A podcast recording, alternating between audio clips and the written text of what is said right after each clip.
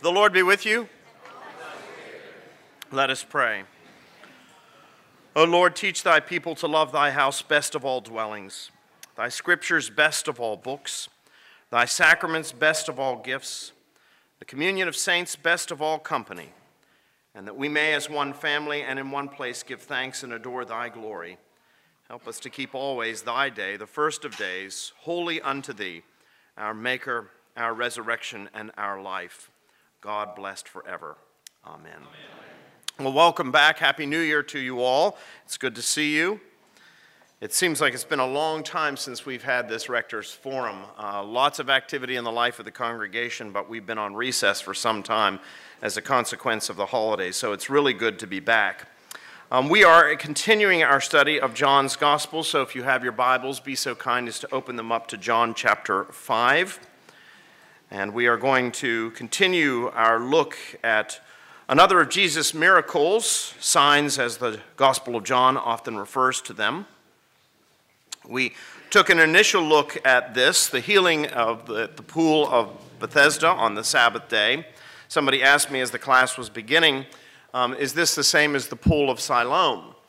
Um, there's been a, a, great deal in the news recently about excavations and archaeology that have been taking, that's been taking place in the city of Jerusalem and the discovery of this particular pool, the Pool of Siloam. Uh, this is not the same pool. Um, there were a number of these pools in and around Jerusalem in the first century. They were called mikvahs. And basically, what they were were places for ceremonial cleansing. The Jews had many things. So it is true, Jesus uh, healed a man who was blind and gave him instructions to go and um, wash in the pool of Siloam uh, for ritual cleansing, ceremonial cleansing. The pool where this particular miracle in John chapter 5 takes place is the pool of Bethesda. Um, it has been known for some time. Uh, it was discovered in the early part of the 20th century. Um, as I said when we first looked at this, uh, it was significant in terms of uh, testifying to the trustworthiness of John's gospel, because this was a pool that was described as having five covered colonnades. And nobody knew of a pool in the first century that had five covered colonnades because it made it sound like it was anything but a rectangle. And uh, as it turns out, this pool was discovered, and you can go there today. In fact, those of you who are going with me in the spring, God willing, to the Holy Land will have an opportunity to visit this pool. It's right there in Jerusalem, right outside the old city walls, uh, near St. Anne's Church. And you'll have an opportunity to go there, and we will read this passage, and we will have a healing service on that site. But both pools have now been discovered. They are mentioned in the Gospels. And again, it's a testimony to the trustworthiness of the biblical writers and their accuracy in recording historical events. But two different pools. Well, at any rate, we're going to return here to John chapter 5 again. We're going to look specifically at verses 9 through 16. So, if you will, turn there, and I will go ahead and read through this passage. And at once the man was healed, and he took up his bed and walked. Now that day was the Sabbath. So the Jews said to the man who had been healed, It is the Sabbath, and it is not lawful for you, lawful for you to take up your bed. But he answered them, The man who healed me, that man said to me, Take up your bed and walk. And they asked him, Who is the man who said to you, Take up your bed and walk? Now the man who had been healed did not know who it was, for Jesus had withdrawn, as there was a crowd in that place. Afterward, Jesus found him in the temple and said to him, See, you are well. Sin no more, that nothing worse may happen to you. The man went away and told the Jews that it was Jesus who had healed him. And this was why the Jews were persecuting Jesus, because he was doing these things on the Sabbath. But Jesus answered them, My Father is working until now, and I am working. This was why the Jews were seeking all the more to kill him, because not only was he breaking the Sabbath, but he was even calling God his own Father, making himself equal with God. now, just to refresh your memory a little bit about this story, uh, we said this took place, as I said, on the outskirts of Jerusalem. Uh, it took place, of course, on the Sabbath. And it was one of the occasions in which Jesus begins to run afoul of the Jewish religious leaders. Now, the way John describes it here is interesting. He says that the Jews were seeking all the more to kill him. And I pointed out that in the Gospel of John, whenever you hear that phrase, the Jews, it's not necessarily a reference to the nation as a whole or to the people ethnically. In John's Gospel, it is almost exclusively used as a reference to the Jewish religious leaders. Now, sometimes people have claimed that the Gospel of John is anti Semitic. Well, that's not necessarily the case at all. Obviously, the early disciples were all Jews. Obviously, Jesus himself was a Jew. But the way that John uses that expression, that term, and you see this consistently throughout the fourth gospel, is to describe the Jewish religious leaders, in particular, the scribes and the Pharisees. So when it says that the Jews were seeking all the more to kill him, this is very evident, particularly at this early stage in the gospel, that John is not talking about the Jewish people. As a matter of fact, the Jewish people are ecstatic about Jesus. I mean, they're following him in droves at this point, large numbers of people. No, it's the Jewish religious leaders that Jesus is having trouble with. Now, it's very easy to paint them in a negative light. Um, we all know that the Pharisees and the scribes and the lawyers, those were the ones who were often out there to bring Jesus down. And uh, we always look at them as the villains in the stories. But it's important to understand some of the historical background, particularly when it comes to this whole issue of the Sabbath. Uh, we need to understand what was going on in the minds of these religious leaders. Uh, first of all, you need to understand that the Jews had been an oppressed people for a very long time. Um, and the situation, uh, the tension that existed between them, a conquered people, and their conquerors, had been reaching a boiling point. It had been simmering for some time, but it had been reaching a boiling point. Uh, as a matter of fact, uh, within 35 years or so following the death and resurrection of Jesus Christ, you all know the city of Jerusalem is going to be sacked and destroyed by the Romans. Uh, the emperor is going to send in the general Titus. He's going to come in. He's going to sack the city of Jerusalem. Over 100,000 people are going to be put to the sword. Now, part of the reason for this is because this was a seedbed of discontent. Palestine in the first century. The, the, Jews hated the idea that the Romans were in control. Now, you're going to hear from Justin today in his sermon uh, about the Magi, and you're going to hear about King Herod, and you're going to hear about how Herod had a tendency to be religious, and how Herod built a temple, the great temple in Jerusalem, and Herod did all of those things. Uh, but you're also going to hear that Herod was the consummate politician. He built a great temple for the Jews, but he also made sure that he was complying with all of the demands of the Romans, and he had emblazoned over the entrance to that temple, God's temple, mind you, an imperial eagle. Which meant that every time the Jews went into the temple complex, they were reminded of the fact that they were not a free nation. They were an oppressed people, and they hated that. Uh, they regarded the Romans as Gentile dogs. They regarded the Romans as pagan, polytheistic oppressors. And so, for the hundred years leading up to the destruction of Jerusalem, there was on average a messianic uprising every single year, on average. Now, if you're the Roman governor of Palestine and your responsibility is to maintain the peace, this was the age of the famed Pax Romana, after all. And so, if it's your job to keep the peace and the people that you're governing are constantly out there causing trouble, causing discontent, trying to wage uprisings against what is regarded as the lawful authority, what do you think the situation is going to be? For the Jews, it was not only that they were oppressed, but by this point, John the Baptist had been arrested. And many people, you recall, thought that John the Baptist was the Messiah. The Jews all believed that a Davidic Messiah was going to come. But their expectations in the first century was that when he came, he was going to be a political or military Messiah. His whole goal was to drive out the oppressive Romans. Now, as we know, Jesus didn't come to do that because the real oppressor is not some sort of physical power, it's a spiritual power. And that's what Jesus came to liberate us from. But at this point, most people assume that the real oppressor was the Roman Empire. And when the Messiah came, he was going to drive them out. Well, here's John the Baptist down there in the Judean wilderness. He's preaching, he's cutting people to the quick. Everybody from Jerusalem, we're told, and the surrounding regions were going down to be with John the Baptist. He looked like an Old Testament prophet, after all. An official delegation was sent out by the Sanhedrin to inquire as to whether or not he was the Messiah. He was a wildly popular individual, but by this point, he's been arrested by Herod and he's been thrown into prison. And ultimately, he's going to be executed. So the Jews are oppressed. One of their leading figures has now been arrested. And there is this increase in zealot activity. So, this is the situation here. It is a very dangerous situation and that's why the Jewish religious leaders, Jewish religious leaders, were trying to define themselves in opposition to the Romans.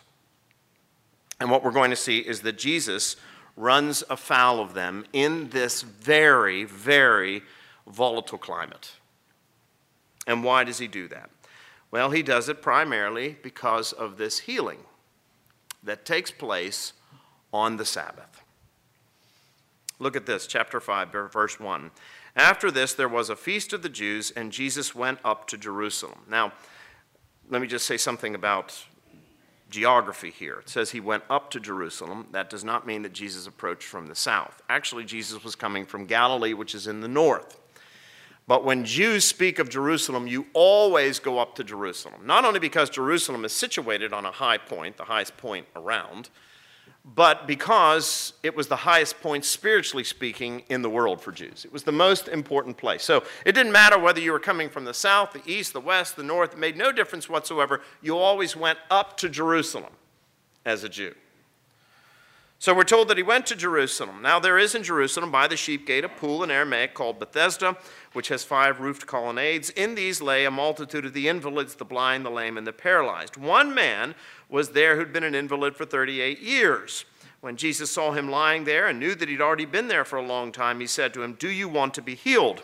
And the sick man answered, Sir, I have no one to put me into the pool when the water is stirred up. While I'm going, others step down before me. And Jesus said to him, Get up, take your bed, and walk. And at once the man was healed, and he took up his bed and walked. So far, so good. But it's the next verse, the one we started with just a moment ago, that is so critical. Now, that day was the Sabbath. The fact that Jesus healed was not a problem. Even the Jewish religious leaders would have regarded that as a mercy. The problem was that he healed them on this particular day. He healed them on the Sabbath.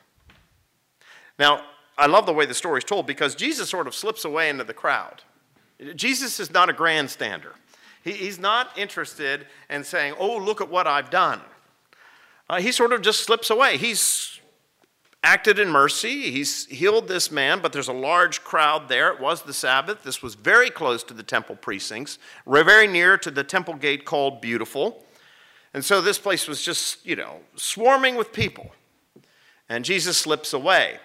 But the scribes and the Pharisees see this man carrying his mat, carrying a burden on the Sabbath, which in their interpretation was a violation of the law. And so they really come up to get him. And they said, Why are you carrying your mat? This is the Sabbath. You know you're not supposed to be doing that. And he said, Well, the man who healed me told me to do it. And they said, Who's the man? Well, he didn't even know who it was. But eventually he encounters Jesus later on. He's probably nervous himself that he's going to get into trouble with the authorities. He's already been in trouble his whole life. I mean, he's 38 years been an invalid. The last thing he wants is anything else to go wrong. And so he goes back to them and he tells them that it is Jesus. And that's when everything turns. In fact, it's going to turn to such a degree that by the time we get to the end, it starts in a very solemn way. Now, that day was the Sabbath, and the text ends in a very solemn way. And so from that time on, they were seeking all the more to kill him. You have to ask the question why were the Jewish religious leaders the scribes, the Pharisees, etc., so fanatical about this issue of the Sabbath? I mean, yes, it's important to keep the law, but they were fanatical about the Sabbath to such a degree that they were willing to persecute people, in the case of Jesus, even unto death. What is it about the Sabbath for the Jewish religious leaders? Well, again, some historical background here might help us to be a little more sympathetic to them. I'm not saying that they were right by any means. We're going to see that they weren't. But they started off with good intentions. And oftentimes that's the way it is. People start off with good intentions. What's the old expression? The road to hell is paved with what? Good intentions. Well, they started off with good intentions. They were serious about the Sabbath and about people violating the Sabbath, first and foremost, because, after all, it was a commandment. It was the fourth commandment keep holy the Sabbath day. And God had declared that to be a day of rest. And so for Jews, it was keeping the commandment. So the Sabbath was important. The other thing was, as I said already, they were a marginalized and an oppressed people. They had been for centuries. Uh, as Americans, we have a hard time understanding this because, quite frankly, anybody that's been born in America and raised in America has never really experienced true oppression, not on a national scale. We just haven't. And as a matter of fact, we pride ourselves on the fact that as a nation, we have never been conquered. I mean, the British came in and burned Washington, D.C. In the, during the War of 1812. You might want to invite them to come back and do it again sometime. I don't know, but. but nevertheless, they weren't victorious. We've never been a conquered nation. But those who have been conquered nations know what oppression looks like. I, I, often, when I think of the Jews in the first century, think of people who were born and grew up during the time of the Soviet Union. They lived in an oppressed culture, and that's what the Jews were. Now, the Jews liked to think that they were free, and they would declare themselves free, but Jesus pointed out to them that that was not the case at all. On one occasion, they got into a dispute, the scribes and the Pharisees, with Jesus, and he talked about the, the children of Abraham, and they said, Well, wait a minute, we're the children of Abraham. And Jesus was indicating that they were under bondage to sin, and they said, We've never been slaves to anybody. Well, that was just hogwash. They've been slaves almost their whole history. They've been slaves for over 400 years in Egypt, making bricks without straw portion of the nation had been carried off into Babylonia, where they had been slaves. A portion of the nation had been carried off into Assyria, where they had been slaves. And right now, for all intents and purposes, in the first century, living under the Roman regime, they were slaves. Nobody, nobody questioned Caesar. Nobody. This was no democracy in the first century. Caesar was an absolute ruler, he was a demigod. And the Jews had to pay taxes to Caesar. You'll recall that was a big issue for Jews. They came up to Jesus Is it right to pay taxes to Caesar? Everybody did. Well, when you live in an oppressed culture, what do you do? How do you survive? How do you hold on? How do you maintain traditions? One of two things will happen to an oppressed people. If you're living in an oppressed culture, one of two things is going to happen to you you're going to, first of all, be under tremendous pressure to conform, to conform to the pattern of the society around you. The Roman Empire was not going to tolerate anybody doing their own thing. No, you are going to be in lockstep with the empire.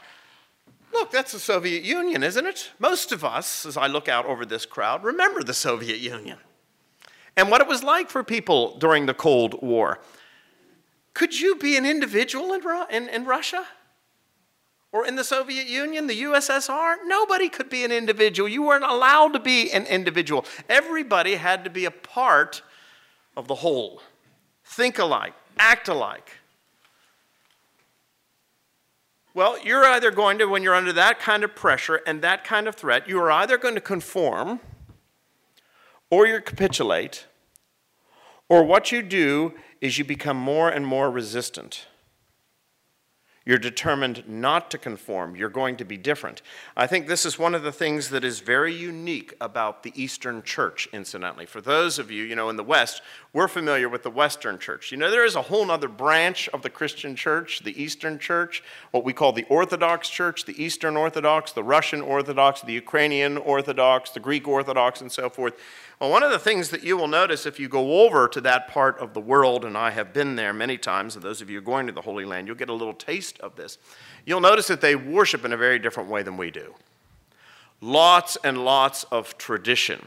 And it's a layering and a layering and a layering of tradition and, and, and ornamentation and all of that. Well, why is that? It is because they had been for centuries an oppressed people, and the church was forced to go underground. And this is how they define themselves over and against a culture. It was their only way to do that. They didn't have the ability to stand up and deliver a speech, and if necessary, a sermon, be critical of the powers that be. You dare not do that. And so they sort of layered on more and more liturgy, and their worship was an attempt to define themselves in a way that was different from the culture around them.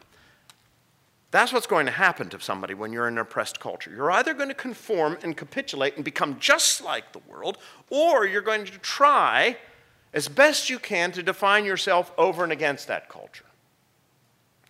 Well, I want you to understand many of the Jews by the first century had conformed. They had capitulated. It was the old Popeye syndrome. Well, if you can't beat them, join them. And many of them had. They had become just like the Gentiles, the Greeks all around them. They did not want to have to endure that kind of persecution and suffering, and so they just gave in. But there was one group that refused to give in. They said, No, Enough is enough. And they drew a line in the sand and they said, We will not go any further than this. We are God's people. We are called to come out from among them and be separate and be different, and by golly, we shall do it. Even, even if it means we have to die as a consequence. They were courageous. And who were they? They were the Pharisees. They were the Pharisees and the scribes. They maintained that there were certain fixed points in their lives on which no matter what anybody tried to force them to do, they would never, ever compromise. This far and no further. What were those fixed points? Well, one of the fixed points would have been the kosher food laws. They were not going to eat anything that was unclean. Now, the Romans ate all sorts of things. The Greeks ate all sorts of things. The Jews had been told that no, they were not supposed to eat certain things. There were certain animals that God regarded, at least for them, as clean and unclean. Well, many of the people sort of just gave in on that. You know, little pork here, little pork there. What, what difference does it make? But the Pharisees said no. And they were very strict about the kosher laws. Now, they understood that what this did was mark them out it marked them out as different. It was intended originally to give them an opportunity to witness. People would come up and say, Why do you do this? Why, why are you different from everybody else? Why are you strange? And that was supposed to give them an opportunity to bear witness to the fact that they believed in the one God and who that God was the creator, the sustainer of all things. So they were strict about the kosher laws. They never compromised on the issue of tithing, the giving of the 10%, the first fruits unto the Lord. They were uncompromising on that. Whatever they got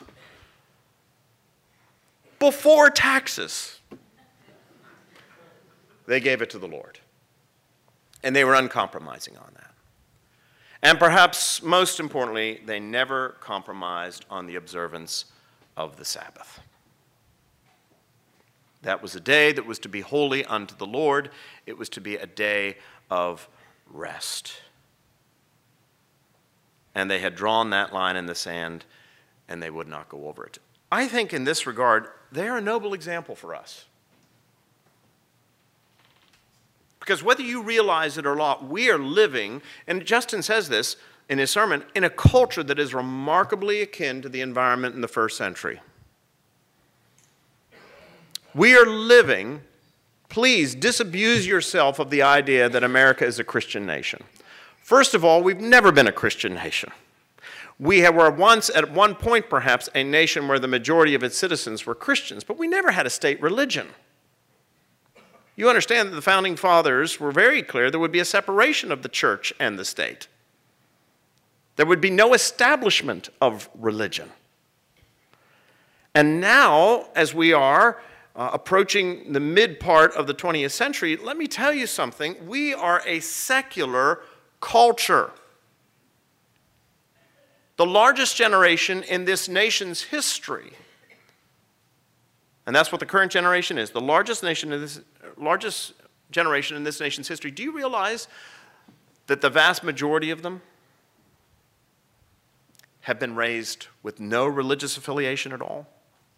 See, that's hard for us to believe because as I look out over this crowd today, with a few possible exceptions, most of us have been raised in a Christian environment, at least in a culture that still adheres to Christian or Judeo Christian morality. But most young people today, nothing. Uh, you know that they're sometimes referred to as the nones. The nones. That's not N U N, like Roman Catholic nuns. They're called nones because when they fill out forms and it says religious affiliation, they put none. Now, that doesn't mean that they're not spiritual. That doesn't mean that they're not interested in things transcendent. That does not mean that they're not seeking. But what it does mean is that they have no formal religious training or upbringing whatsoever. Their parents may have gone to church, but their parents never took them to church. I have a cousin who is in his 40s. And here I am, a priest. And he's, I don't think he's ever been in a church a day in his life except for a wedding or for a funeral. Never. And he's not the exception anymore. He's the rule among most young people. And what we find is that more and more, even in the church, even among those who are so called religion, we're under such pressure from the culture to accept the culture's standards and morals and values that we find ourselves, if we stand over and against that, labeled all sorts of nasty things. Homophobic, for example. And the result is that when you're under that kind of pressure and you're being labeled and you're facing that kind of pressure, you do one of two things, don't you? You either give in, you compromise, you conform to the pattern of the world around you, or you define yourself over and against that. Now, that is a painful, risky, and costly thing to do to define yourself over and against. I don't want to bring this up. This will be the last time, perhaps forever, that I'll bring this up. But it's one of the reasons why we fought that very costly lawsuit. Is because we were a part of a denomination that looked very much, quite frankly, like the world. It didn't look any different from the world. And we knew that we were called to be salt and light in the culture. You know, Jesus tells this wonderful story. Uh, perhaps, oh, well, you can see it down there on the bottom of your screen. It's about being salt and light in the world. It's in Matthew chapter 5, verses 13 and 14. Jesus is speaking, it's, it's part of the Sermon on the Mount. He's speaking to his disciples, and he describes the believers as two things. He said, You are the salt of the earth, and you are the light of the world. Now, those are two powerful images, particularly in a first century context. Why was salt so important? It's because salt did three things in the first century context. First of all, salt was primarily used as a preservative. We use it as a condiment today to flavor food, and it does do that. But in the first century, its primary purpose was preservative. They didn't have refrigeration in those days. This is the Middle East. This is hard to find blocks of ice. Salt was used to keep things from decaying. from putrefaction. You've heard of salted meat, salted pork, salted ham. If you're from Virginia, you have cured ham. This is what they did. And Jesus said, That's what you are. He's saying the world around you, and, and, and don't take offense at this, this is not me saying it. If you're mad, tell Jesus about it because he's the one that said it. He said, You're living in a world which is in the process of decaying. Second law of thermodynamics everything is moving toward entropy. It's all dying, and the world is dying. It's dying spiritually, it's dying morally, and it's going to die physically. It's going to end in a bad way. And he said, But you're salt. In that dark, pagan, unbelieving culture where people are lost, they're desperately seeking for something, but they don't even know what they're looking for. He said, You're salt. Your job is to stem the tide of decay, to preserve the culture and the world and the truth.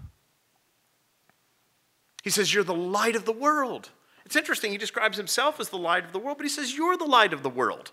Now, we're not the light in the same way that he's the light. He's like the sun, we're more like the moon. We reflect his light, but the reality is, when it's a full moon and it's dark outside, you could see a great deal by the light of the moon.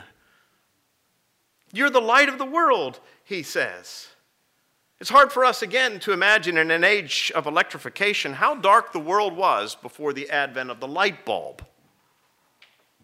I mean, the sun went down, the world became a very dark place. People didn't stay up, they didn't turn on a light here or a light there, they went to bed because you couldn't see anything.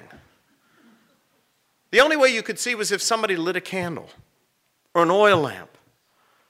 And Jesus said, That's the world in which you live. It is a world that is dark, it is a world that is decaying, and if we're honest with ourselves, we have to admit that that is the world of today. Now, that's not to say that there aren't some bright lights out there. That's not to say that there, haven't been, there hasn't been progress in some areas. Certainly, we can all be thankful for the advances that have been made in terms of medical science, but in terms of morality, look at our culture. How many votes to elect the Speaker of the House of Representatives. I mean, just take a look at what we pride ourselves on, what we're paying attention to. Prince Harry and all that he's saying about his family and, and, and the destruction. We just live in this world that thrives on that sort of thing. It is a divided culture. It is a broken culture. It is a hurting culture. It is a dying, decaying world. And Jesus says, You're the salt It's a dark world in which people haven't been raised to know God, but they're desperately searching for Him. As the old country western song says, they're looking for love in all the wrong places. And you are the light, he says. But then he goes on to ask this question. He said, But what happens if the salt loses its saltiness? What happens if you light a candle and then you put a bucket over top of it? What difference does it make? What is it good for at that point? Salt in the first century, as they understood it, was made of sodium chloride, which is a pretty stable substance as I understand it. But it was collected near the Dead Sea. That was the lowest point on earth, and it, if you've been to the Dead Sea, uh, you know you can go out and you can, you don't even swim in the Dead Sea, you just go out and float you can't sink in the Dead Sea because of the tremendous salt content. Uh, it, it's an experience. It, if you go to the Holy Land, you need to do it once. Just once. I mean, it's really nasty. You never have to do it again. I've been, I don't know how many times. People said, Aren't you getting in? No, I'll stand on the shore and bless you, my children. Uh, no desire to get down there in the water with you. Um, but they would collect this. It was a powdery white substance that would appear along the shoreline of the Dead Sea, and it was used as a preservative rubbed into meat and so forth. But there was a rainy season in that part of the world. It only comes for a brief period of time, but they would get torrential rains. And what would happen is the rain would come down and wash into the Dead Sea, and it would wash out all of the salt, but leave behind still this powdery looking substance, which looked like salt but had lost its saltiness. And so Jesus asked the question, what was it good for? Well, in that day, what they did is they used it to pave the streets, they threw it out. onto the streets. So Jesus asks the question if the salt loses its saltiness, what good is it? It can't preserve anything, it can't flavor any food. You know, salt can also be used for healing properties. If you ever get a cut on your leg and go in the ocean and swim around and you come out and it facilitates healing. But if it loses its saltiness, what's it good for? Nothing. And what good is a candle or a lamp if you light it and you put a bucket over it? Is it going to give any light to anybody? No, it's worthless. Well, that is exactly how the scribes and the Pharisees looked at it. If we, as the people of God, lose our uniqueness, what good are we? We're nothing to the world. So I say they really do, in some respects, set us a noble example. I ask us the same question. If we begin to look and act like the world, if we're no different from the world, what good are we to the world? Ask yourself that question. If nobody can tell that you're a Christian by the way you live, by the way you talk, by the way you act, what difference does it make? Now, I'm not pointing at you, I have to point at myself as well. Yesterday, I got my car towed downtown. Uh, I'm just to I'm to gripe for just a second if you don't mind. So it was one of those parking lots where you pull in. It was down on King Street. I was taking my boys to lunch. I pulled in and it had one of those things where you use the app and you sign up on the app, and I signed up on the app, and it said, put in your license plate number and your credit card. Well, put in the credit card number, put in the license plate number, and I put SC and then the number. I went in, came out 20 minutes later, and the car was gone. And I called up the towing company, and they said, Yes, we have your car. I said, Where are you? It's on its way to North Charleston, which is always a fun place to go. And so I'm thinking to myself, Oh, great. And I said, Well, I have the information right here. I have a screenshot. I always take a screenshot. I have a screenshot of what I did. And they said, Well, here's the problem. You put SC in front of your license plate. Well, I said, Well, the car next to me was Georgia, and the car on the other side was Florida. I assumed SC. That's not our problem. So I went up to get the car. I had to walk home. Then I had to go up to the car, pay $211 in cash to get the car back. If anybody wants to take on a hard luck case as lawyers, I'm just letting you know here I am. But I get up there and I ask for the manager, and they said, Well, here's the owner. And I told the owner, and he said, Pull it up on the screen. They pulled it up on the screen, and he said, Well, what you did is you put SC and I said, Well, yeah, that's how it reads on the registration. He said, What is on your license tag? And I said, Well, it's South Carolina. He said, No, no, no, no, no. What are the numbers? And I said, Well, it's a South Carolina license plate. He said, Look, here's the deal.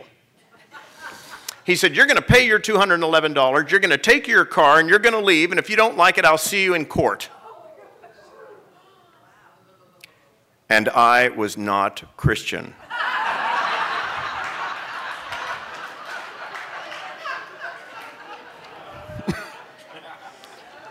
I confess to you, I was neither salt nor light at that particular moment.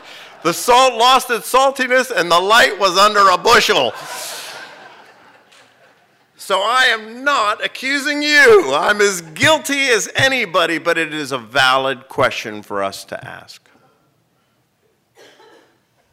If we are like everybody else, what difference are we going to make in the world?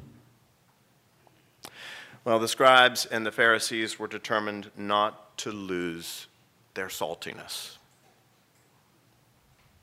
So let's have a little bit of sympathy. Their motives were good. But you know how it is.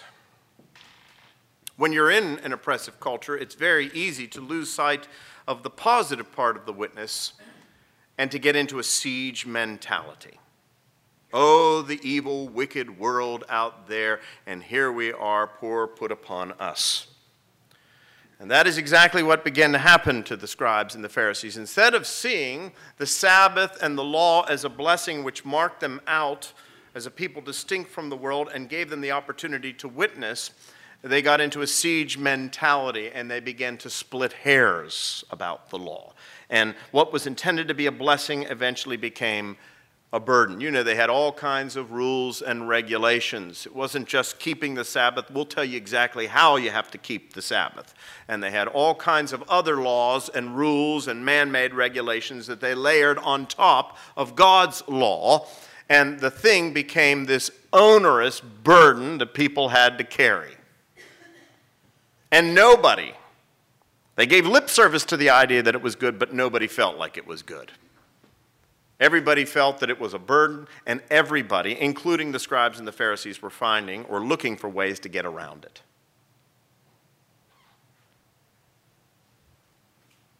And their hearts became hardened.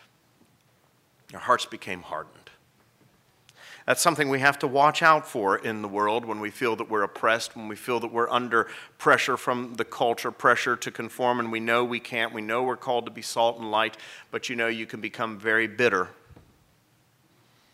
I was very eager to get to communion today and say the confession of prayer after yesterday because it's very easy to become bitter in your heart when there's injustice, when there's oppression and that, unfortunately, is what had happened to these men. Keep your finger there in John for just a minute and turn to Mark chapter 3. And let me show you how this happened. Great example of it, really. Same situation.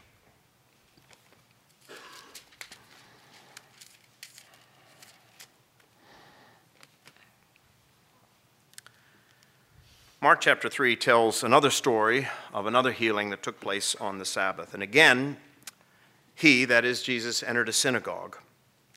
And a man was there with a withered hand. And they watched Jesus to see whether he would heal him on the Sabbath so that they might accuse him. Here they were in church. There's a man with a withered hand it's not a case where they have compassion for the man. All they want to know is they're watching. They are watching to see what he's going to do. Now, Jesus knew this. Jesus knew that they were always out there like Tigger, ready to pounce. And he said to the man with the withered hand, Come here. And he said to them, knowing what was in their hearts, is it lawful on the Sabbath to do good or to do harm, to save a life or to kill? It says they were silent because they knew. They knew that there were exceptions in the law. If your child is sick or a child is sick, does a physician have the right to go and an obligation to go and attend to the child or to a sick woman or a woman in labor? Of course. There wouldn't have been a rabbi in that day who would have said, No, let them to die. If a man fell down the stairs, a flight of stairs, on the Sabbath day, were you supposed to leave him there at the bottom of the flight of stairs to bleed out simply because it was the Sabbath? Everybody knew that was not the case. But at this point, they're not interested in what's right and what's wrong, what's acceptable and what's unacceptable. They're after one thing. What is that? To destroy Jesus. And so they were what? Silent silent. And so Jesus said to the man, Come here. And he looked around at them with anger, grieved at their hardness of heart. And he said to the man, Stretch out your hand. You know, it's not very often that we encounter Jesus angry, but he was angry. You may not think of Jesus as ever getting angry, but he did. And he was angry on this occasion. I love the way that Jesus heals this man. He's going to go on to heal him, as you can well imagine. He looked around them with anger, grieved at their hardness of heart, and he said to the man, Stretch out your hand. And he stretched it out, and his hand was restored. I want you to notice the way Jesus did this. He never touched the guy. So it's kind of hard to accuse him of doing any work on the Sabbath. All he did was speak. There was no law against speaking on the Sabbath. Jesus simply spoke the word, stretch out your hand. And it says, as he stretched it out, his hand was restored. And look at the next verse. And the Pharisees went out and immediately held counsel with the Herodians against him how to destroy him. What's going on here? What is this all about? It's about one thing and one thing only It is about jealousy. It is about jealousy of who Jesus was, what he'd come to do, and how he was doing it. He had all the authority they wanted. He seemed to have all the power that they wanted. He seemed to have the serenity that they wanted. And you know, when you're jealous of another person, I want you to just think for one minute of a person that you're really jealous of. And don't say, I'm not jealous of anybody. Oh, you are. We're all jealous of somebody, either because of the way they look or the way their life has turned out or whatever it is. One of the things that you'll notice when you're really jealous of another person is that the only thing you want to do is find fault. That's all you want to do. I want to find something that tears them down, that makes them less. As my wife likes to say to the children, you just want to blow out their candle so yours can burn brighter. And that's the way it was with Jesus. Their hardness of heart had come to the point where it was not enough simply to discredit him, they want to destroy him. And they will do everything in their power to do so. From this point forward, it is no longer a case of let's try to make Jesus look the fool. It's from this point forward, we've got to destroy this man and they will do everything in their power to do it. And understand that's what darkness will always do, will always attempt to overcome the light. But this is a light that cannot be overcome. Next, when we come back, we're going to take a look at the role that the Sabbath plays in our life as Christians. Because it is a fourth commandment. How are we supposed to observe the Sabbath? The Sabbath is a Saturday. We don't worship on a Saturday. What is all that about? We're going to take a look at that, but I want to leave you with just this question. It was a question that the Pharisees wrestled with, but unfortunately, they fell into that siege mentality when they were oppressed. In this kind of a secular culture where you are constantly being forced to conform, to give a little here, give a little there, let me ask you the question what happens if you lose your saltiness? What happens if you are no longer shining your light in the world? The world is going to simply do what the world does, folks. It's going to go dark and it's going to die. And its only hope is you and me, who reflect the light of the one who said, I am the light of the world. And whoever follows me shall never walk in darkness. So be salty and let your light shine before men. Let us pray. Father, there's much that we can learn from the scribes and the Pharisees. We can learn that we do have to take a stand, that faithfulness is costly, and that we cannot conform nor can we capitulate to the world around us. But at the same time, Lord, we must never fall into that trap of feeling put upon, of developing a hard heart, a siege mentality, because when we do, we inevitably feel that we need to stand against the world, and yet we're jealous of those who are in it. And the result is that we want to destroy the world that we have been sent to help preserve, and by the grace of God and the preaching of the gospel, save. Your Son loved the world. You loved the world. For God so loved the world. Grant us the grace to love the people of the world without loving the standards of the world. Grant us the grace to be salt and light in this broken and dying world. For Jesus' sake. Amen.